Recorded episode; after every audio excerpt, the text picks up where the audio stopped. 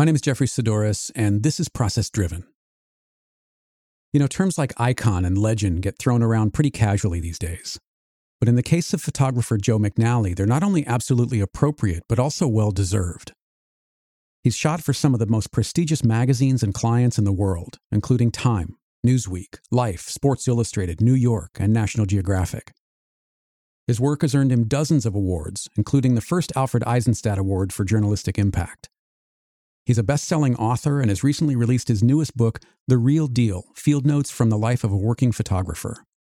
He's also humble, funny, and tells terrific stories, and I am so grateful to have had the chance to sit down with him for a bit. Here's my conversation with photographer, director, author, storyteller, and Nikon ambassador, Joe McNally. Please listen carefully.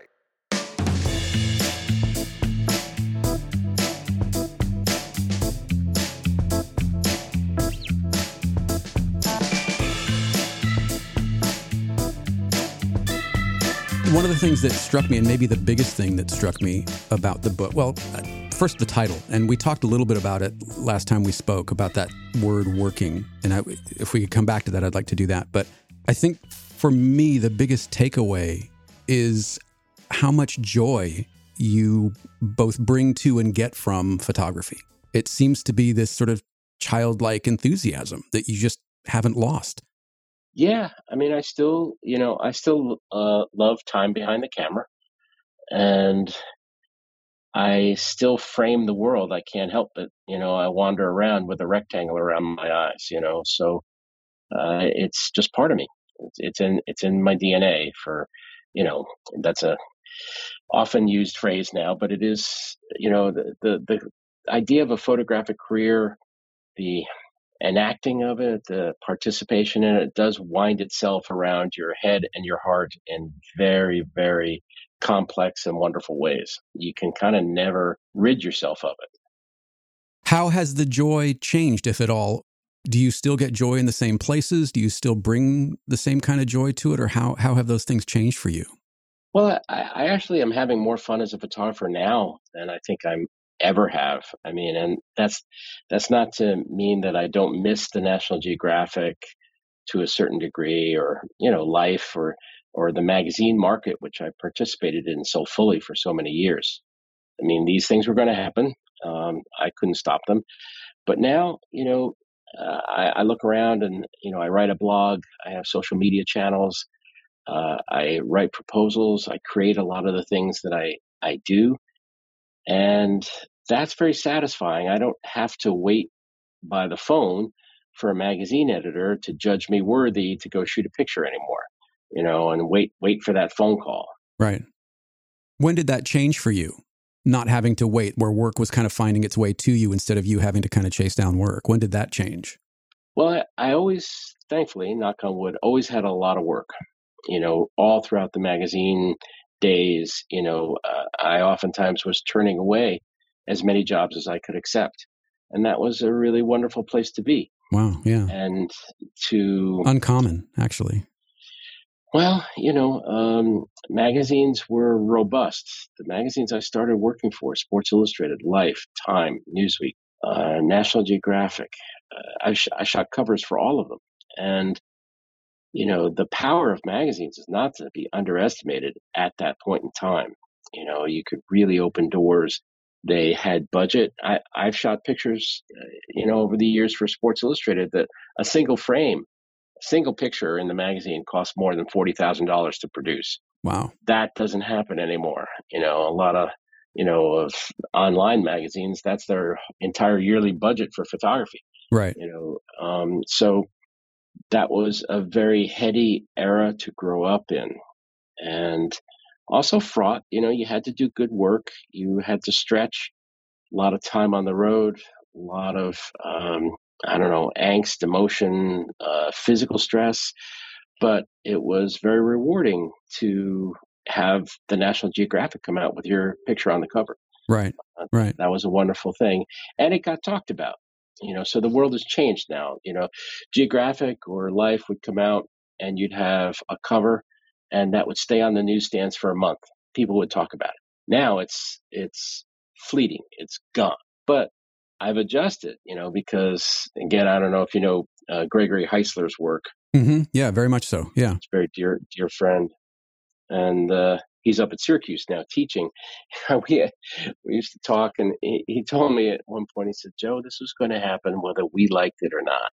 So it's either adjust and adapt or do something else. You right. know, uh, so uh, I adjusted, I adapted, I started writing a blog. Um, I found, refound, you know, some, a lot of joy actually in my writing skills. Uh, we established an Instagram account, et cetera. This is nothing original. All photographers are doing this, but I find out that I enjoy it and I can pursue something on my own and publish it on my blog if I want to. Now, you know, monetization comes into question. You still have to work for somebody, but I've bent the money-making aspects of the studio is bent more towards commercial work. Right. And, you know, when you land a commercial job, like I'm up for a commercial job right now, that the fee would float the entire first quarter. Wow. So, you know, I've, I've talked, you know, with other photographers of my, you know, sort of genre or generation, and the, the consensus is, we no longer fish for fish, we fish for whales. So you may not get that many jobs a year anymore, but they're really, really big jobs. Right. And in between, you're doing other stuff. I always counsel young photographers, you know, put a lot of lines in the water. We we lecture, we teach, we I teach workshops. I sell uh, fine art prints through the Monroe Gallery in Santa Fe. Uh, we have a blog. We have sponsors on the blog. Passive income is a piece of our puzzle for sure. It's not as simple as it once was, but it is actually pretty enjoyable. And you had to learn those skills along the way because they, you, when you started these things, you know, obviously hadn't been heard of, but it, it, it sounds like through that adaptation, through taking on this new skill set, it's, it's certainly one of the things that's allowed you to stay busy, relevant, et cetera. Yeah. Yeah, it certainly has extended my career, um, you know, uh, in ways that I could not have imagined when I first picked up the camera. Uh, I mean, heck, we, you know, we didn't even imagine digital, you know. Right. I, I right. remember, you know, Emory Kristof was a phenomenally creative photographer, um, a genius, really, who worked for the National Geographic. On the technical side of things, he was had no peer, really. And I remember going to a lecture, I think it was probably like maybe ninety, ninety-one at Gruner Hall. And Emory stood at the podium and he held up a roll of Kodachrome and he said, in your lifetime, this is gone. And I was like, ah, you know. Go on. He's done too much under, underwater photography. He's got water in his ears. He's, you know, he's crazy. Yeah. You know, but many years later, I was invited to a lunch in New York City with Steve McCurry and, um, not Pete Turner, Eric Mayola. Mm. And the three of us uh, just kind of, you know, Kodak, you know, they bought us a nice lunch and then said, okay, here we go. If we stopped making Kodachrome, would you miss it? And I had to say, no, you know. Uh, even at that point, even even that early on in digital. Once I shot, you know, I shot the first all digital story in the history of the National Geographic, and that was two thousand three. And I was shooting a Nikon D one X.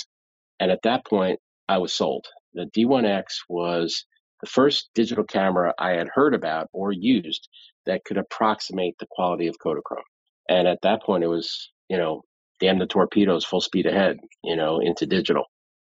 And so emotionally, I said, yeah, sure, of course I'll miss Kodachrome. You know, I've shot so many pictures and those yellow boxes are part of my makeup right. emotionally, right? But not anymore. Not when I have to compete in the logistics of being a photographer now and deliver things fast and, and, you know, be able to see my results immediately and all that sort of stuff that all of a sudden came upon us in the digital era. I was sold pretty immediately.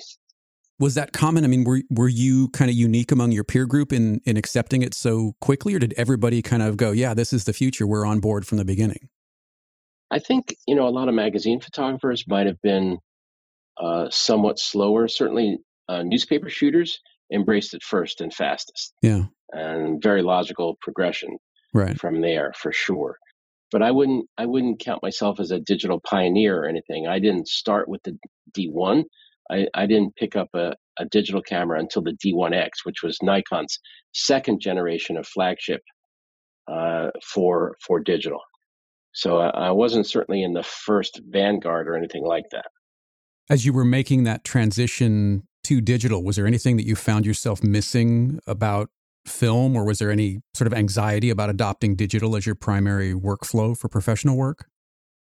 Yeah, no, I and when I'm I'm out there and, and the job is on the line, I, I try to eliminate areas of anxiety. Yeah, right, right, right, you know, right. I mean, there's there's been this big flap over time, you know, with uh, certain cameras coming out and people going, "Oh, it's it's only got one card slot," you know, and I got. Uh, I got pinged a few times, you know, what do you think the, the new Nikon Z cameras only have one card slot? This is when Nikon first dipped their toe in the mirrorless market. And I said, you know, you have to remember you're talking to somebody who shot cassettes of film, thirty-six exposure cassettes of film, and then would take the entire production of, say, two to three weeks of work in India, for instance. I refer to this because I actually did this. And take two to three hundred rolls for which there was no backup, put it in a Federal Express box, and send it from Mumbai to Washington D C, and no. then wait for three days to see if the box even freaking showed up. Right, right, right. You know, so I'm okay with one card slot. you yeah, know, yeah. I don't get fussy about this stuff because to me, the digital technology that we have, I'm shooting Z nines now, and it's an absolute marvel. Yeah, I mean, it, it's astonishing the technology we have in our hands. So, um, A, I'm glad I have that reference point, but B, I don't miss those days. Yeah. It, they, again, I think they are sort of fetishized to a large degree. And and you still have the purists that insist that, well, it's better, it's better, it, it's got more of this, it's better that. There's a look, you know, I mean, wedding photographers I can see. Mm-hmm. You know, there's certain wedding photographers who are very popular who shoot color neg. Right. You know, because of the look of it, there's certainly a look to color neg.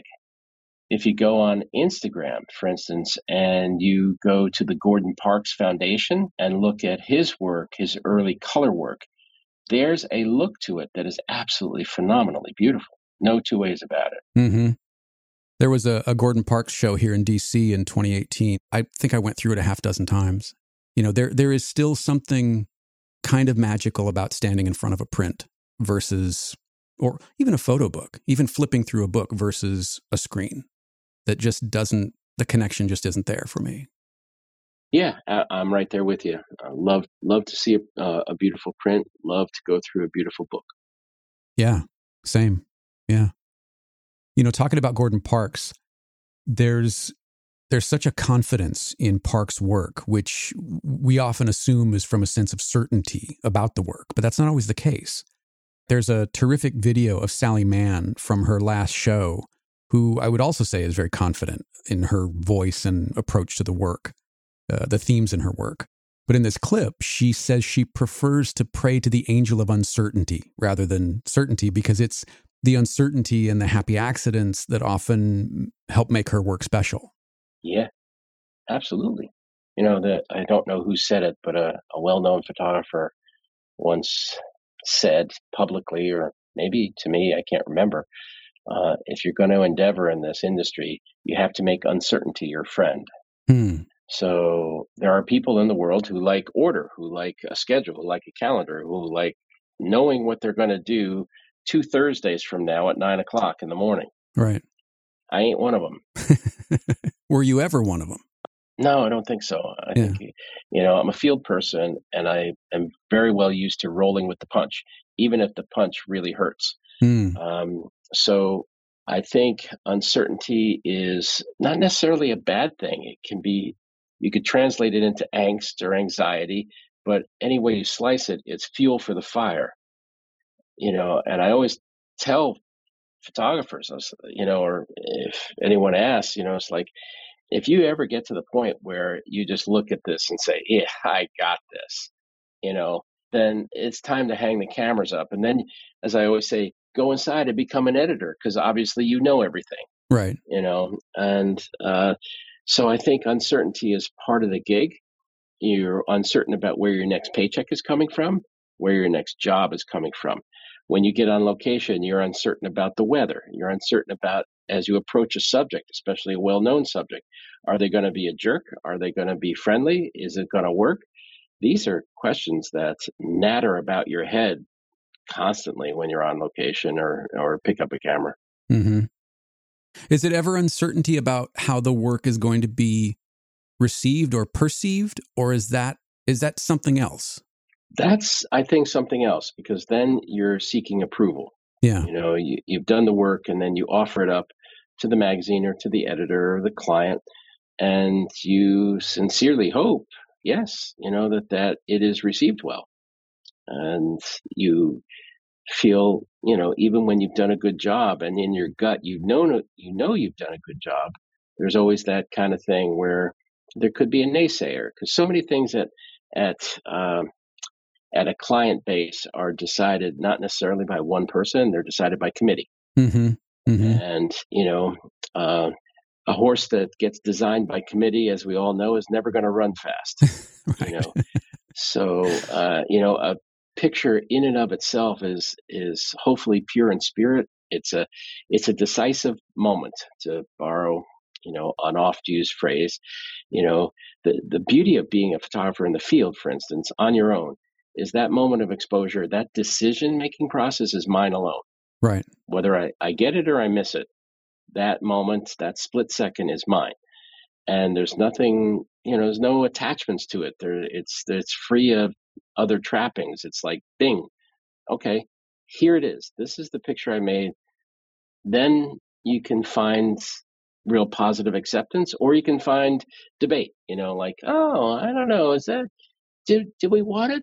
Did we want the sky to be blue? I, I'm not sure, you know. So there is, you know, sometimes, you know, a fraught path for a photograph to uh, get through the gate. How has that changed over the years, or has it changed? Is it still as much by committee? I would think the committee aspect of it would be even greater now than back in the newspaper days or in the magazine days. I'm sure it is. Yeah. Yeah, yeah, absolutely. I mean, you know, when life would assign me to a job, um, a big job, you know, I would send them twelve selects, and that would be it. And they would never question it. Really? They would just say, yeah, you know, okay. They wouldn't come back. What else you got, Joe? No. Wow.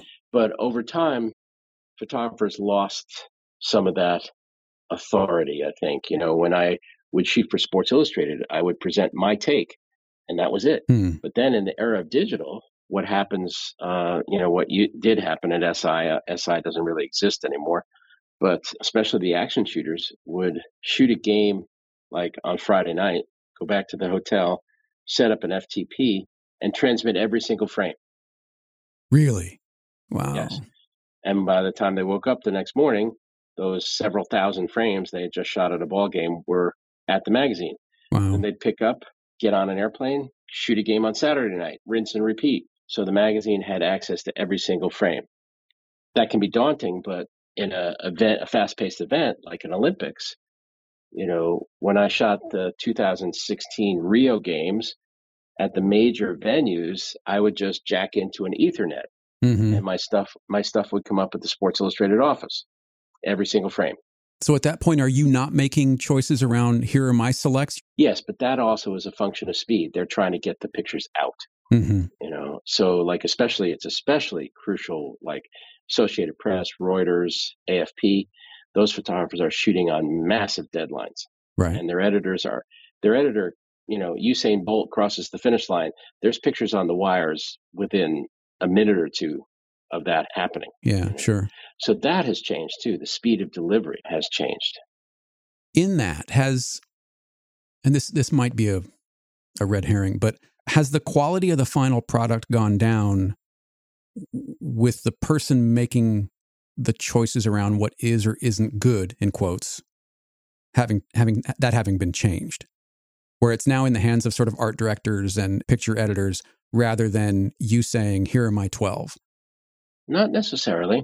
The beautiful thing about having that singular voice for a story is that the story that would get presented was really classically the photographer's vision of the way it should have been. Mm-hmm. And editors would collaborate, like Mel Scott at Life magazine, John Lowengard fiercely believed in the vision of the photographer.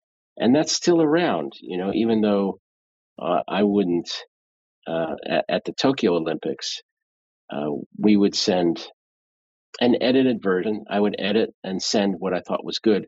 But the beautiful thing about still being in this industry is my editor uh, at Zuma Press for the Tokyo Olympics was Jimmy Colton, who's an absolutely peerless editor. And that is a gift from God when you have a great editor on your team.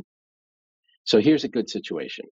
When I was shooting the skateboarding, I never shot skateboarding before in my life. It was an intensely hot day in Tokyo. Sun just beaming down. And, you know, every move that the skateboarders would make, you know, the crescendo of power drives, you know, you know, you know, hundreds of pictures, you know, being made of a single move. Right. So I thought, well, it wasn't an, an original idea. I thought, you know, what I'm going to do is I'm just going to shoot shadows, because the sun was so harsh that the shadows of the skateboarders was, you know, bang into the concrete of the pipe. And so I sent some of that stuff in, and I, I had a, a, a nice shadow picture, and it just had the the tip of a sneaker. Hang in there with me. This is going somewhere. Um, no, I'm with you. I, I can see it. And, I can see it in my head. So it's just the tip of that sneaker. And I sent it in to Jimmy as an, a, you know, shadow picture skateboarding, you know, generic caption. Right. He looked at that sneaker, and he went through hundreds of other pictures, and he found that it correlated to the smudge on the sneaker of the gold medal winner. No kidding. That became a widely played picture because it was the gold medal winner. Wow. And I was thoroughly embarrassed. I was like, oh, man. and, it, and he was like, yeah, yeah. You know, how many years have you been writing captions? But that's the power of a good editor who deeply cares about the mission of the photographer in the field. Yeah. You've talked about a few people who have been helpful, even instrumental, at various points in your career. And I wonder, how has the role of mentor changed? And where do you see it now compared to when you were coming up? Well, I mean, again, it's changed.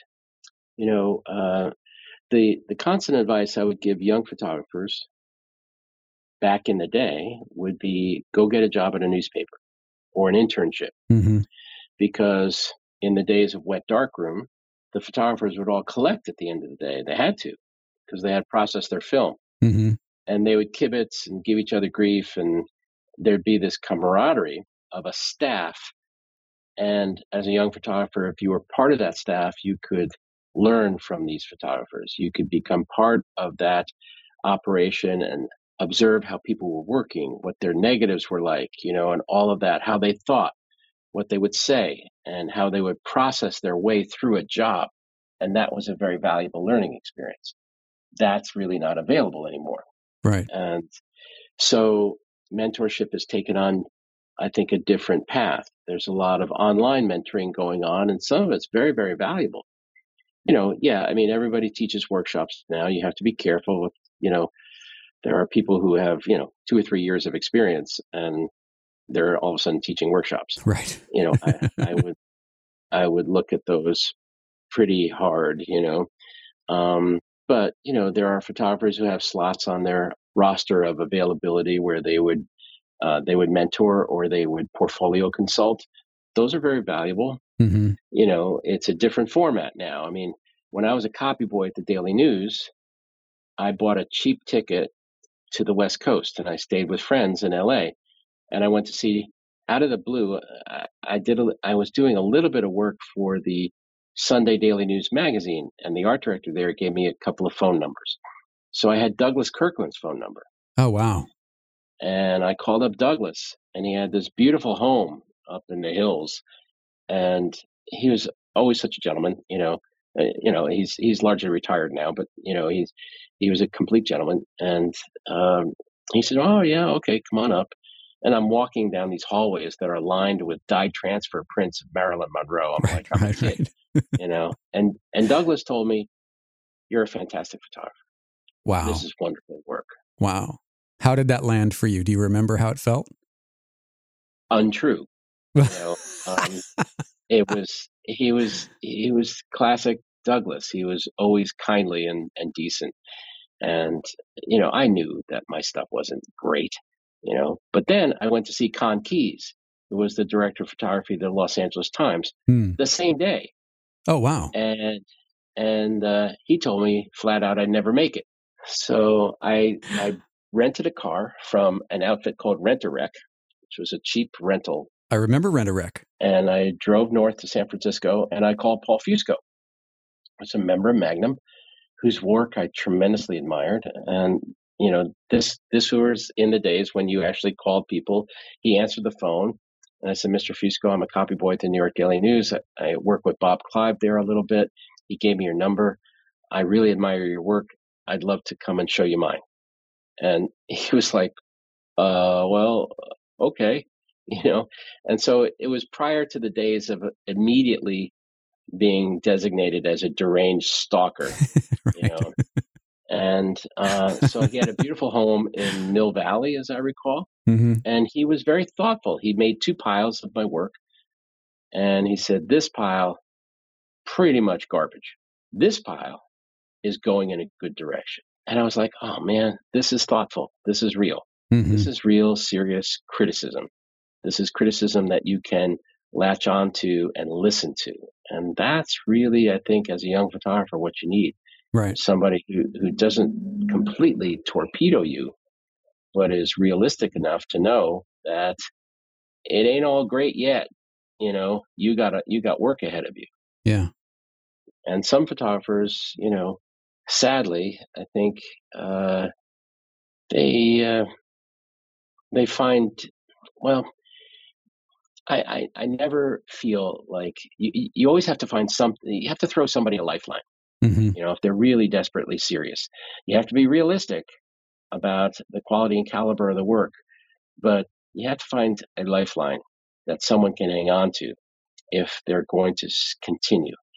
Um, I was at the Annie Adams workshop once, and I passed by, and a very well-known photographer was looking at one of the young photographers there, and the French accent, which I will you know, not try to repeat, but he said, oh, come on, a little bit.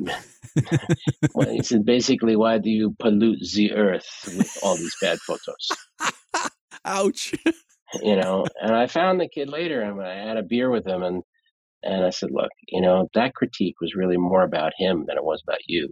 Wow. You know, you have to understand that. So, um, cause you can just, I mean, man, you can you can really, really take the wind out of somebody's sails. Yeah. Uh, uh, so there's criticism and there's critique. I think critique is um, structural and lays the groundwork for improvement. Mm-hmm. I, you know, and, and there are people learn in different ways. I mean, I to go back, and I don't remember what year it was. It was one of the workshops you did at the L A Convention Center. I think it wasn't Flash Bus with David. Um, God, I don't remember. But you were on stage, and one of the things I, I remembered and really resonated with me is you weren't you weren't teaching per se. You you weren't saying, okay, do this, do this, here's what you want to do. We were watching you work through a setup. Mm-hmm. And that was invaluable to me because it wasn't it wasn't someone sort of playing to a crowd or playing to an audience or or trying to tell you what they thought you wanted to, needed to, or there to learn. It was just you working through a setup and seeing how you would approach it. And that, that it, it's always stuck with me. And I think that when I, when I find someone that is, that is doing something that I want to learn, I find it more valuable just to watch them do their thing than have them try to teach me, if that makes sense. Sure. Yeah, no, you have to risk that, I think. The risk of shooting live on stage like that is that I'm constantly making mistakes. Mm-hmm. And I had many people come up. You might have saw, seen me on a Kelby tour. I, I did a bunch of Kelby tours. And um, I had many people come up to me after those and said said to me, like, man, I thought for you it just happened. Right. Like, I'm like, man, it doesn't happen for anybody. This is a process, and you make a lot of mistakes along the way. Well, and I, th- I think that, I mean, to kind of go back a couple of weeks ago, I think that's what I latched on to with the title of your book, a working, that that word, working photographer, that there's a there's an approach that you seem to take to making pictures that's that's more rooted in apprenticeship and working this skill, not just, and this is no disrespect to the people who are doing it differently, but I'm an artist and this is this is kind of what I'm doing. There there is there is work to this. There is there is effort that needs to be put in, and there's skill that needs to be honed, and and that only happens over time. Am I reading that wrong? No, not at all. Not at all. Uh, I've always said this is the there is a hard work to the uh, career or the act of being a photographer. And, you know, we've all been sold the pipe dream, you know, the camera manufacturers, you know, millions of pixels, automatic camera, you know, does everything for you. Right. Well, that's all fine. And I'm really appreciative of it. I think it's great. But the mission of the photographer remains the same today as it was in the days of glass plates. And that's to tell a good story. And telling good stories is hard work. There's emotional involvement and risk. Uh, you know, if you're really going to tell a good story, you have to log the hours. You have to research it. You have to be involved. You have to go into the field. You have to put your own life and your own schedule aside and pursue that story. So, yeah, I mean, there's a lot of costs to this. And it's not the easiest thing in the world to do, despite the automation of the technology. Mm-hmm. Yeah, the technology is going to maybe help, but it's not going to it's not going to give you the story. It's not going to tell you what to focus on. No, no, not at all. It's very, you know, it's a powerful thing, you know, that stays with you. I mean, Balanchine, you know, I, I've shot a lot of dance photography over the years, and mm-hmm. the great choreographer Balanchine always said, I don't want dancers who want to dance. I want dancers who need to dance. Mm. And that's a powerful thing to say. You know, yeah. the, when you mentioned earlier about D N A, you know, photographers need to photograph. Once you, once you are seriously involved in this, you need to do this. It's not just like, oh, hey, I'll just go shoot some pictures today. Right. Because you're setting yourself up for a lifetime of struggle. Yes. Yeah. This is a, this is, um, and that's what the book is really about. Uh, and your your isolation of that word working photographer is very palpable for me, because I purposely avoided professional photographer, because mm-hmm. that definition has become extremely elastic. Right. And so I am a working photographer. I have been for forty years, and the good and the bad and the ugly. Right, right, right, right. Yeah. Was there a photo for you way back when, childhood maybe? Before you even decided to, to to embark on this journey, was there a photo that went, Joe, this is this is where you're going to be for the rest of your life? Was there something that, that got you to pick up a camera, or was it something else? Well, I was forced to pick up a camera because I was in school to be a writer, and I, I was required to take a photography class. But I do know that my father was very fascinated with cameras. He was a pretty good artist, actually, you know, but he You know, he grew up in the Depression and he wasn't allowed to be an artist. So he had a book, because he was in the Navy during World War Two. And he had a book. It was a pictorial history of World War Two. And it was one of those old school books, like from the sixties. I don't know, Reader's Digest or something like that, a big anthology, horrible layouts. But I went through that book so many times when I was really young. And I mean like young, like seven, eight, nine, ten. Wow. That to this day, I still remember the layouts, not just the pictures. I remember the layouts. And that, I think, might have been a start for me in terms of, like, without even knowing it, uh, becoming a photographer, mm. visual memory. Because mm. I couldn't believe, you know, I mean, it was amazing and horrible, the pictures I was looking at, but I couldn't also believe that there were, like, pictures of this. Right. You know, which was just crazy to me. And uh, and I went from there. You know, I, I went to five different grammar schools. So I bounced around a lot. And then I I lived in kind of a fantasy world. I, I, I liked legends and epics and, and comic books. Comic books are very powerful storytelling devices. And I can I can sense their influence on me. Absolutely. I, I think I, you know, embraced the idea of st- stories. And this is, again, something that I would counsel for young photographers. that has been a little bit lost by the wayside.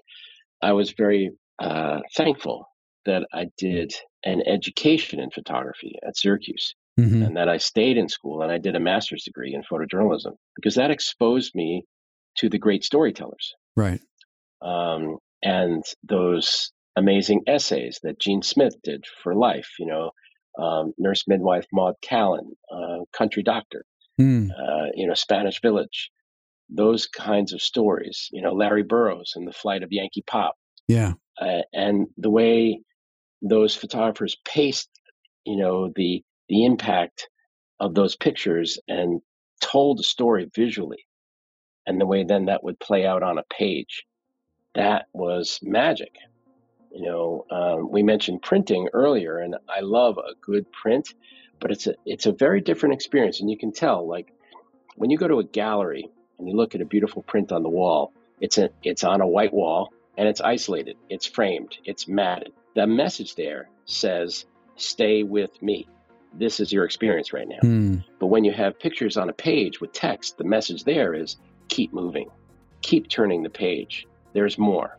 So that also is very powerful. You know, it's a different kind of photographic experience when you are in the process of telling a story, as opposed to perhaps creating an art piece that's going to be on the wall. Subscribe to Jeffery Saddoris Everything in your favorite podcast app, and help support the show by leaving a review or a rating wherever you listen, or by sharing the episode on social media. You can learn more about Joe on his website at joe mcnally dot com. That's J O E M C N A L L Y dot com. He's also on Twitter and Instagram at Joe McNally Photo. Be sure to pick up a copy of his new book, The Real Deal: Field Notes from the Life of a Working Photographer, wherever you buy books. Connect with me on Twitter and Instagram at Jeffery Saddoris. That's J E F F E R Y S A D D O R I S. Or on my website at jeffrey saddoris dot com. As always, thank you so much for your time. Thank you for being here. Thank you for listening. I hope you enjoyed it, and I hope you'll come back for the next one.